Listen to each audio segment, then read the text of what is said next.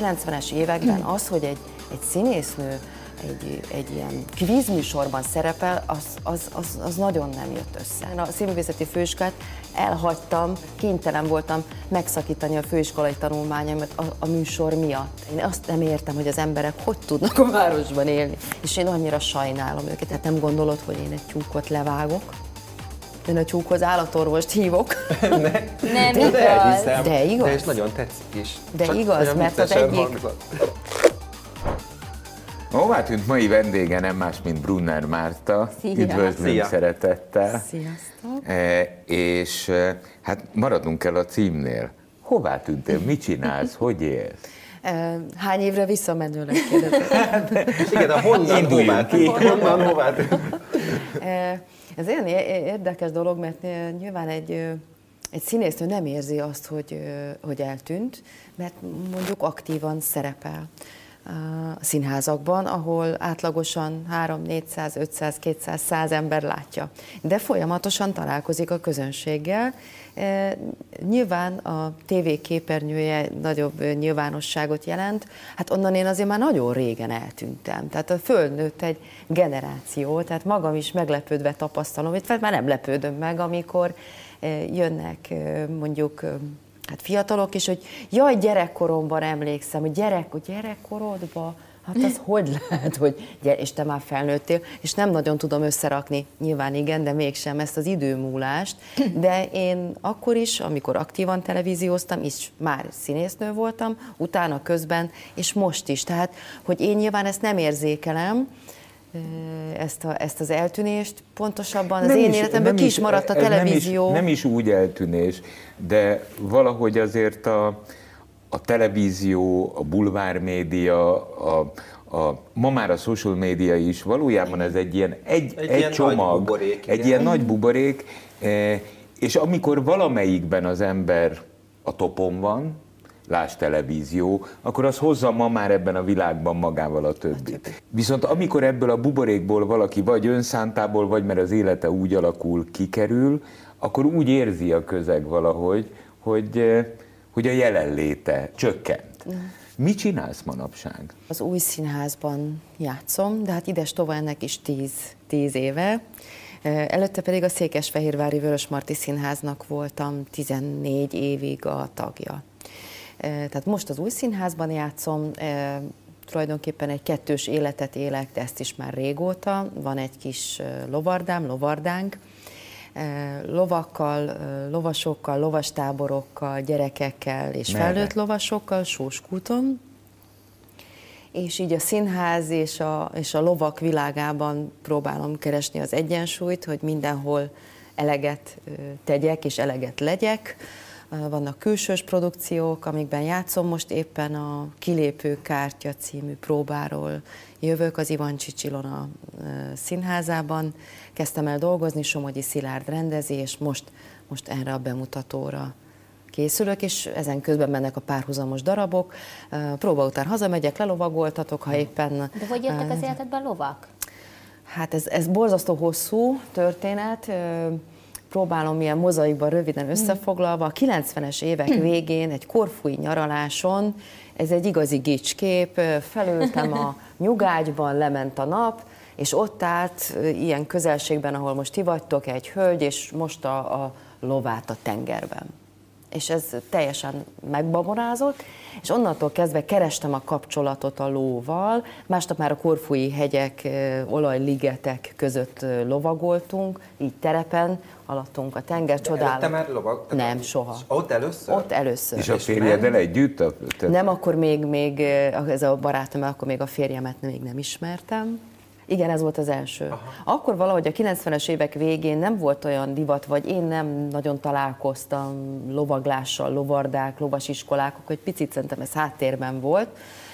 Aztán a Tenyával, Pintér Tibivel kezdtem úgy lovagolni, hogy gyere Murtuka, menjünk terepre. Tehát az én lovaglásom ilyen fura módon, ez nem azt jelenti, hogy én egy fantasztikus elveszett lovas tehetség vagyok, és nekem bármely sportágban óriási eredményeket érnék el, csak egyszerűen nem volt félelemérzetem, és imádtam. És felültünk, a Tenya hozott egy lovat, és mentünk erdőre, mezőre, rétre, nem estem le, nem sokat, vagy nem nagyot, a kutyám jött velem. És ez egy rapszódikus dolog volt, amíg a Lovas Színház alapítását a Tenya meg nem kezdte Komáromban. Talán ott volt a végső kattanás. A méreginjekció. A méreginjekció, ott már Ács Bálinttal, a férjemmel együtt csöppentünk ebbe bele, és egy ilyen gyors talpalon hihetetlen próbáltunk ugye odáig felfejlődni, hogy egyáltalán előadásokat... Ő is akkor kezdte? Ő is akkor kezdte. És akkor később István a király, tehát sok-sok operettet, műzikelt, amit rá lehetett ültetni a lóra, akkor azt mi ott játszottuk.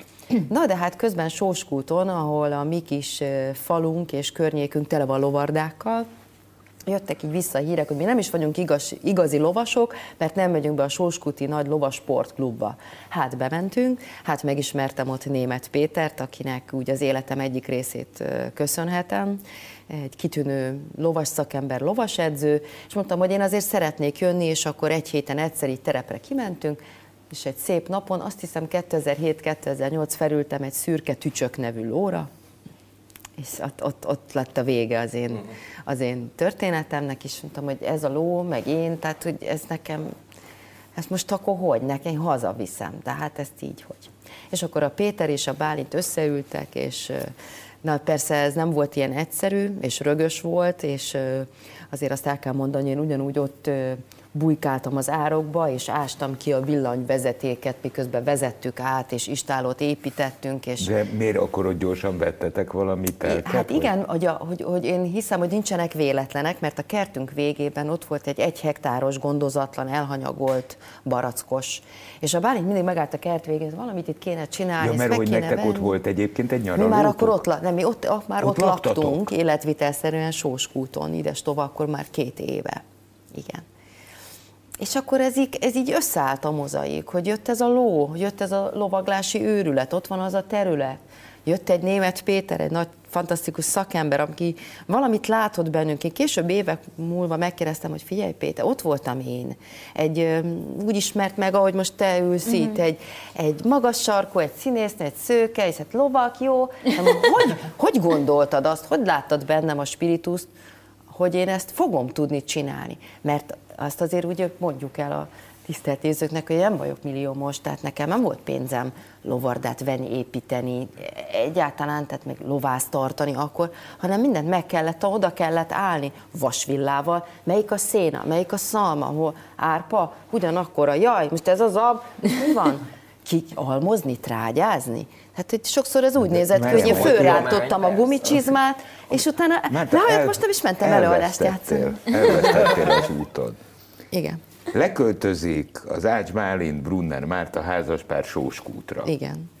Oké. Okay. Ideig megvagyunk, emberek egy idő után tele van a fejük a várossal, kiköltöznek, gondolom valami ilyesmit. Igen, hogy én mindig is vágtam ki, és igen, így van. Így van, kiköltöznek vidékre, Sóskútra. Oké, közben néha lovagolnak, Pintér Tenyába, így, úgy, amúgy Görögországba lovatnak, oké. Majd a telek végében van egy 1 hektáros gyümölcsös. Igen. Igen. Ez még mindig nem állt össze. Ez mit jelent? Megveszed a gyümölcsöst, igen, majd fölépítesz egy lovardát? Hát először egy istállót. Egy istállót. Így van. Akkor oda veszel lovat?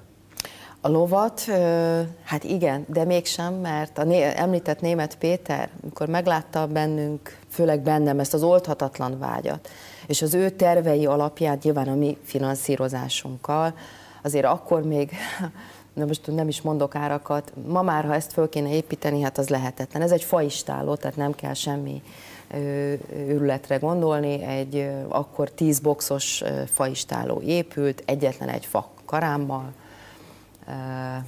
és hát ez a bizonyos Tücsök nevű ló, ezt tulajdonképpen én megkaptam a Németh Pétertől, amit én az akkori árán, tehát sose tudtam volna megvenni, ez egy igen értékes és jó származású képzett ló volt, és ennek fejében ő tartott ott lovakat, és évekig, tavasztól őszig kint tartotta a lovait, megtanított minket lovat tartani, lovagolni, lovastáborozni. Emlegetted már többször a Tücsök nevű lovat, igen, hogy nem tudom, meddig él egy ló. Hát ez sokan kérdezik. Ez egy Ezt nehéz meghatározni. Tücsök ma már 21 éves, aha, amikor megismertem 7-8 éves volt. Ma az orvostudománnyal, a fogreszeléssel, ahogy megkíméljük a lovainkat, a háborútól, stb. Kitolódott az életkoruk. Egyébként főleg a fogreszelés. Élhet 30 évig is. Hallottam idősebb lóról is, akit személyesen ismertem, és jelenleg egy Betty nevű, nagyon cuki, bértartott lovunk, 28 éves, de ő már úgy nagyon idős. Mert én kutyás vagyok, és hát ugye tudjuk, hogy a kutyák kb. Ugye azt be tudjuk sajnos lőni, és a hát lovakat tudjuk, hogy nem tudjuk elveszíteni ennyire. Egy kutyát, és azt nem tudom elképzelni, hogy milyen lehet mondjuk elveszíteni egy hozzád közel álló lovat. Hát az egyik lovunkat már elvesztettük, tehát a Bálint, tehát a Tücsök megérkezett, ugye hát egy lovat nem lehet tartani. Hát a ló az egy társ. Lehet, tehát most ha hallják a nézők, mondják, hogy de én egyedül tartom. Igen, lehet, de nem jó, meg tudja ezt is szokni, tehát egy társas lény. Tehát örökbe fogadtunk egy leselejtezett iskola lovat a Sóskúti Lovassport Klubban. Ő volt Lidérc, a két szürke. És Lidércet 4 évvel ezelőtt vesztettük el. Tehát az ő halálát átéltük már. Hát borzasztó, igen. A Bálint azóta igazából nem is lovagol. Ritkán, nagyon ritkán. Komolyan. Úgyhogy én sem tudom, és nem is akarok ebbe belegondolni, hogy milyen lesz, ha nem lesz egyszer Tücsök. Szerencsére van egy csikója, hát ma már nem csikó, hanem 9 éves, most lesz a 9. születésnapja, tehát a Tücsinek van egy örökítése, egy úgymond saját tenyésztésű csikonka, Hani. Emlegetted a férjedet, Ács Bálintot, még az is eszembe jutott, hogy amikor ti összejöttetek és összeházasodtatok, akkor ő is éppen nagyon híres volt, hogy így mondjam, te is nagyon híres volt, tehát egy ilyen sztárpár voltatok gyakorlatilag, igen, és akkor sokat szerepeltetek a bulvár sajtóban, arra emlékszem, konkrét sztorikra nyilván már nem, de a házasságotok, az, hogy ti egy pár vagytok, az úgy masszívan megjelent, tehát hogy akkor még úgy, amiről az elején a Laci beszélt, még úgy jobban benne voltatok abban a körforgásban, nem? Hát azért, ha most legyünk őszinték, hát azért eltelt 17 év azóta. Tehát azt gondolom, hogy jönnek a fiatalok is, jöjjenek is, jön az új generáció, tehát azért... De akartatok is eltűnni egy picit, így a bulvárból? Inkább én azt gondolom, hogy nem, tehát hogy én... Ha most akartam volna, akkor tudtunk volna olyan helyzetet produkálni, akár valósat, akár nem, vagy generálni, persze, hogy mi ott legyünk a médiában. Hívtak minket olyan tévéműsorokba, ahova el kellett volna utazni bizonyos helyekre, meg ilyesmi. Nem mentünk, nem is mennék. Tehát én mindenáron sosem akartam a médiában lenni. Ha valamire úgy, hogy büszke lehetek, vagy elégedett vagyok az életemben, hogy akár a televíziós műsor, mondjuk ki Vágó Istvánnal a Mindent vagy semmit, akár azok a színházak, produkciók, amikben én benne voltam, amit én lenyilatkoztam, azt bármikor vállalom. Én nem akarok, tehát hogy én persze színésztő vagyok, és szeretek szerepelni, de örülök, hogy én eljátszhatok egy Zrínyi Ilona monodrámát, amit valószínű, bocsásson meg, a jelenlegi nézőknek a 900-nál nem érdekli az Zrínyi Ilona monodráma, sajnos, bocsánatot kérek, de ez az igazság, de az a 100 ember, aki oda jön, és utána elmondja a véleményét, az nekem nagyon-nagyon sokat ér, mint hogy ahhoz, hogy megírják, hogy Brunner Márta lenyelte a fogkeféjét, és ezért Ács Bálint agyonverte, most olyan hülyesége. Tényleg? Tehát, hogy én ezt nem akarok, nekem erre nincs szükségem. Mire? A Mindent vagy semmit sikere, az meddig tartott ki egyébként? Sokáig. Sokáig? Annak azért köszönhetsz akár színházi lehetőségeket? Nem. Tehát, hogy színházi lehet, nem. Tehát amikor a Mindent vagy semmit ment, és én aktív és fiatal színésznő voltam, és akkor Székesfehérvári egy befogadó színház volt, és utána lett, ugye mi voltunk az alapító társulat, és jöttek a rendezők, és mindig az volt, hogy a Brunner Márta, tehát jött egy rendező, nem szeretnék vele dolgozni. Ez egy valós helyzet volt. A tévészereplésem miatt? A tévészereplésem miatt. De nem azért, mert ismert, hanem csak valamilyennek elkönyvelt? Mert főleg akkor a 90-es években az, hogy egy színésznő egy ilyen kvízműsorban szerepel, az nagyon nem jött össze. Nagyon nem. Nem volt elfogadott. Dolgoztam később a Jó estét nyár, jó estét szerelemben a Zsoltal, és mondta, hogy te voltál a bezzeg a Brunner a főiskolán. Tehát, hogy én ráadásul tulajdonképpen én a színművészeti főiskát elhagytam, ez megint egy külön téma, hosszú lenne elmondani, mert én nem ott hagytam, de kénytelen voltam megszakítani a főiskolai tanulmányaimat a műsor miatt. Manapság azért sokkal jobban elfogadott az, hogy színészek komoly szerepeket játszanak színházban, filmeznek, de mellette csinálnak egy búvár műsort. Akkor ez nagyon csúnya dolog volt. És téged ez hogy érintett? Hát rosszul érintett, amikor azt éreztem, hogy szkeptikusak. Tehát amikor elkezdett dolgozni egy rendező, és ezt látod, hogy... De azért a végén győztem, és ez jó volt, csak hogy mindig előről kellett kezdenem, vagy nagyon sokszor, hogy hát ez nem, tehát hogy te nem lehetsz olyan, miért is, tehát az rengeteg előítéletünk van. És akkor ennek, ahogy kérdeztem az előbb, a mindent vagy semmitnek az utóhatása, akár pozitív, akár negatív értelemben meddig tartott ki? Valahol egy picit még most is tart, mert ezért most is itt vagyok. Mert valószínűleg, ha én nem vagyok akkor a televíziós műsorban 5 évig. Persze ez hozott sok fellépést, hozott Muller Rúzsos műsorokat, tehát sokfélét, akkor szerintem ti se hívtok ide, ha én csak a Fehérvári Színház tagja vagyok, új színház, stb.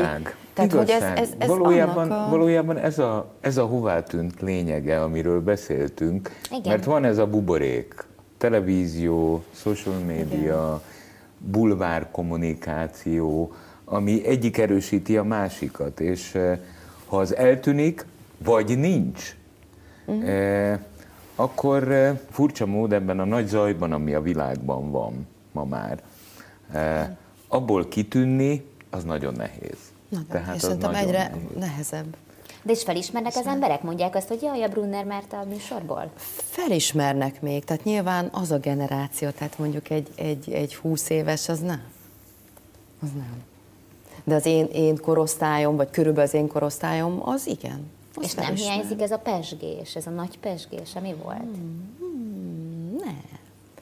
Tehát, hogy én ezt így nem érzékelem, mert közben nagyon sokat játszom színházban, megyek vidékre is, és én nem.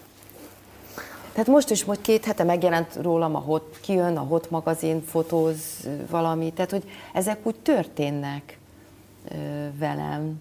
Tehát, hogy ha azt kérdezed, hogy ilyen partikra járni meg, és jaj, ne, hát az nekem nem, az inkább tényleg nem. Azt én most már tudom.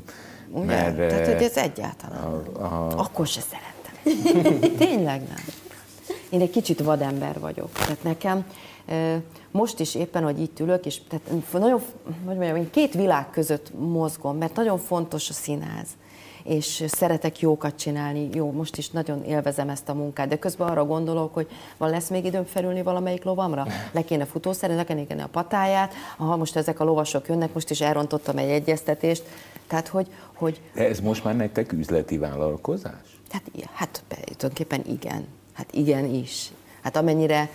Ismered a viccet, hogy mi volt a milliárdos mielőtt, most lehet, hogy elrontottam. Mi volt, igen, persze, hogy elrontottam, mi volt a milliómos mielőtt lótartó lett? Milliárdos. Tehát, hogy ez, igen is, nyilván igen, persze. Jó, hogy ez viszi a pénzt? Hát, viszi. De jó, persze, lovagoltatsz, tehát van egyfajta egyensúly valamennyire, igen. Hozzáteszem, a pandémia alatt, amikor bezárt a színház és minden bezárt, akkor még egyszer, és nagyon megköszöntem a Jóistennek, hogy vannak lovaink, és vannak lovasaink, mert fogalmam sincs, hogy mit csináltunk volna. Nem. Ja, tehát ez segített a... Hát hogy nektek nem? A túlélést, ez hát segített. Hogy? Igen, nem kellett elmenni pizzát kivinni, futárkodni, maszkot árulni, most nem sorolom. Persze. És sok kollégám szinte végérvényesen pályaelhagyó lett emiatt. És nekünk meg rengeteg lovasunk volt, tehát nagyon-nagyon sok. Rájöttek az emberek, hogy éjtélen is lehet. Aha. Igen, hát más nem volt. Te pesti lány vagy egyébként? Hát én pesti is, tehát nagyrészt igen, de én Pécset születtem, édesanyám akkor ott játszott színésznőként, aztán Szeged, Balaton, de leginkább pesti. De igen. Urbánus, tehát egy városi lány vagy. Igen, voltam. Voltál? Sose lennék. nincs. Sose, újra nem. Soha, nincs. Nem tudnád nekem azt az első kerületi várnegyedi lakást megmutatni? Hát hova raknám a lovaimat? Szóval én azt érzem itt, hogy be vagyok, én azt nem értem, hogy az emberek hogy tudnak a városban élni. És én annyira sajnálom őket. Én mindenkit föltennék alul, és azt mondanám, hogy amíg te nem ülsz fel egy óra, és nem mész ki a kapun, a mezőre, a fák között, addig te fogalmad nincs, mi az élet. Nem tudod. Ezt mindenkinek át kéne élni, hogy jönnek a férfiak, a fiúk, mert ma a nők lovagolnak. A kislányok, a nők, az asszonyok. És a kisfiúk úgy állnak ott, hogy apa ne, tisztelet a kivételnek. És hol vannak a férfiak? Hát 100 éve te is, mindannyian lóval közlekedtetek. Lovaskocsin, fiák. De tényleg több nő lovagol most, mint férfi? Igen, sőt a versenyzők, militári bajnokok, nők, mert a férfiak nem lovagolnak. Beszariak vagyunk, mert bocsánat. Igen. Valami nagyon megváltozott. Tehát, hogy, és én ezt annak biztos, hogy szélsőségesen fogalmazom, és elhiszem, de én sok mindent kipróbáltam, mert én sárkányrepültem, síeltem, semmi nem hasonlítható ahhoz a szabadsághoz, hiszen az egyetlen élőlény, akinek a hátára felülhetsz, most az elefánt teve, oké, értitek, és akivel egy szimbiózisban vagy, az csak a ló.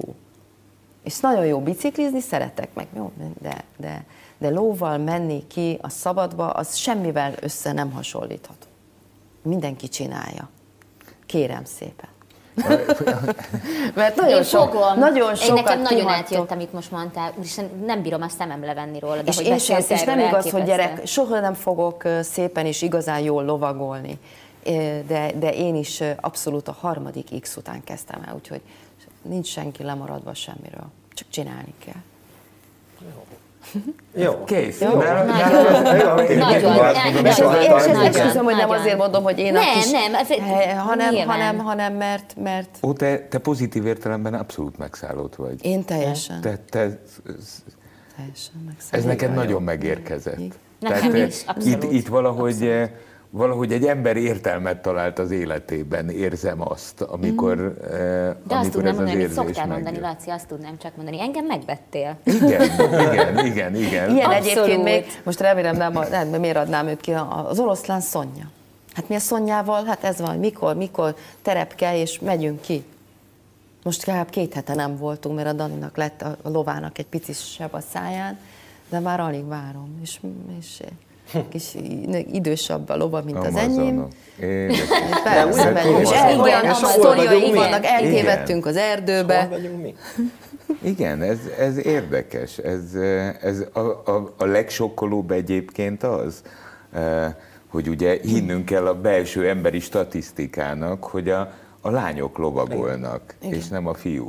Nekem egyszer valaki ezt mondta, de nem emlékszem, hogy ki volt, egy spirituálisan gondolkodó, hogy most a nők kárpótolják a lovakat a sok szenvedésért, a háborúkért. És hogy ez az aranykor a lovaknak, hogy nők a gazdák, hát nekünk is a bértartóink 99%-a nő. Nő, lány. Két férfi van most, ahogy hirtelen. Így végig gondoltam, nők. Most egy picit gondolom, hogy megszeretgetjük a lovakat. Sok minden megváltozott a világ, igen, nem csak 150 évvel ezelőtthöz képest, hanem ahogy kiderült, még 20-30 évvel ezelőtthöz képest igen, is, most nem a lovak tekintetében, igen. Hanem mondjuk abban, hogy akkor igen. Mit jelentett a televíziós siker, az meddig és hogyan tart ki mostanáig, de hát ugye az egészen biztos, hogy te folyamatosan és végig aktív színésznő is vagy, tehát meg lehet Brunner Mártát találni.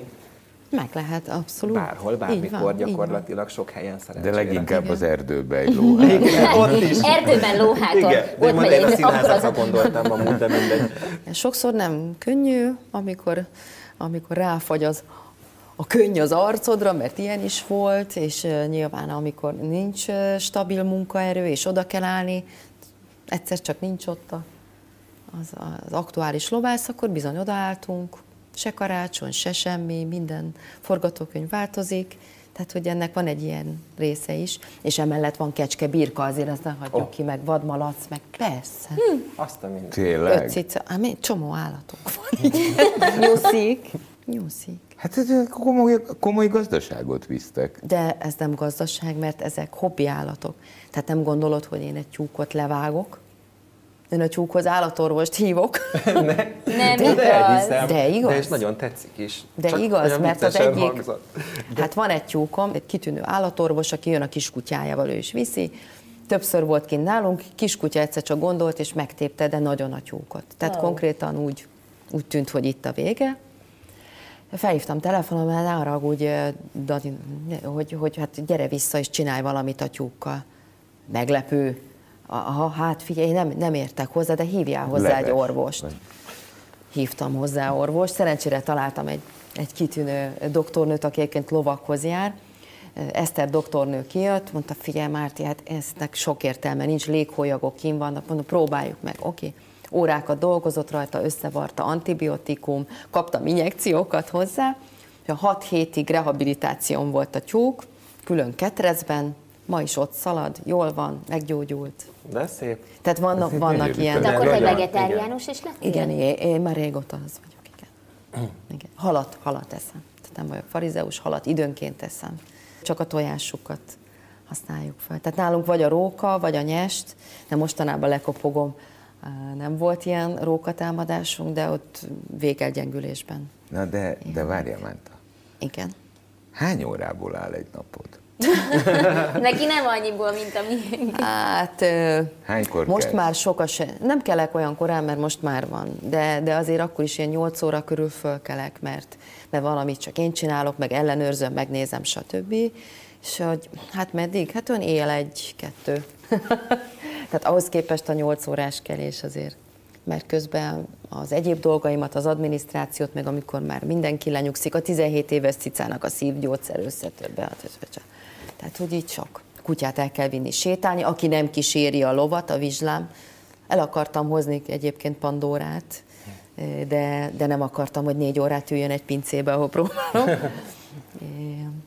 Úgyhogy őket is kell elvinni, külön sétálni. Édesanyám kutyája Csukma, oké, tehát egy hosszan regényeket mesélhetnék, és ők nem kísérik a lovat. Pandóra így ül, a szénap áll a tetején, de hát már 5 éves, és elengedtem, ha ön ezt így döntött, hogy ő nem kíséri a lovat, akkor mehetek utána külön kutyát sétáltatni. Színházba viszont jön, imádják, mindenhova bejöhet, öltözőbe megvárt, tehát így. Tehát igazából szívem szerint igen, a lovat is bevinném a színházba, de azt nem...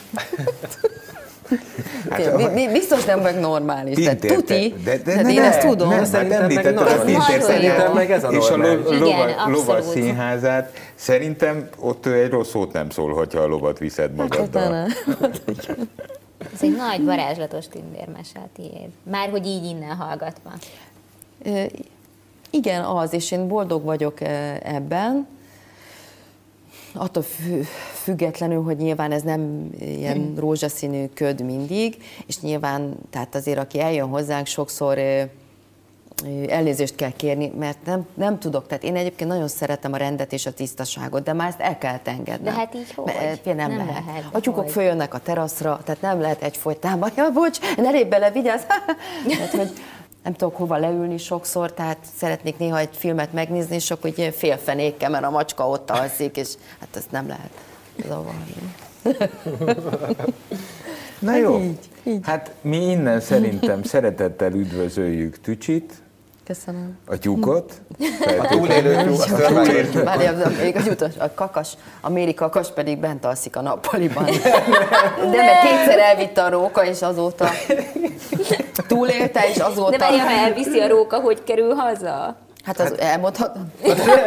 Gondolom, kiesett a szájából, vagy valami. Hát majdnem, hogy úgy. Majdnem úgy, tehát de hogy hideg a kakas? Hát Mérinek hívják, mert azt hittük, hogy...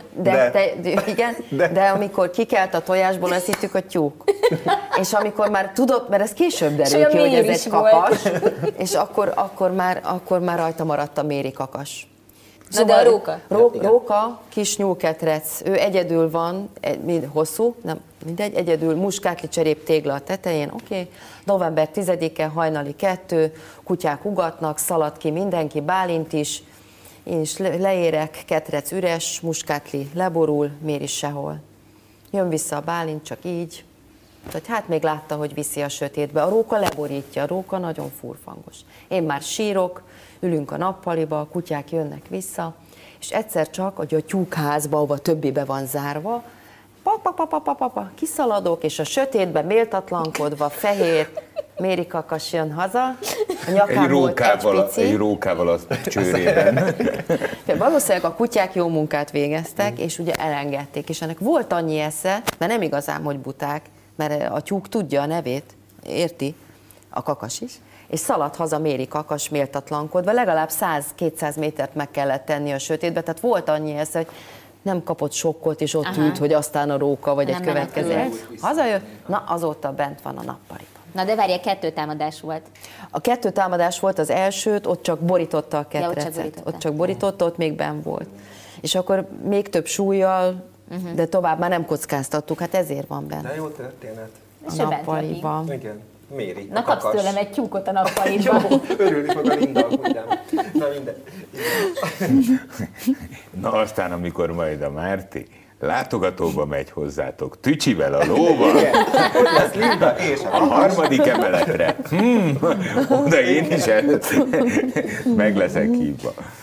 Hát nagyon szépen köszönjük, hogy eljöttél, és jó egészséget a teljes háztartásnak. Köszönöm. Köszönjük szépen. 98.6 Manna FM. Élet, öröm, zene. Iratkozz föl, nyomd be a csengőt, és azonnal értesítést kapsz új tartalmainkról.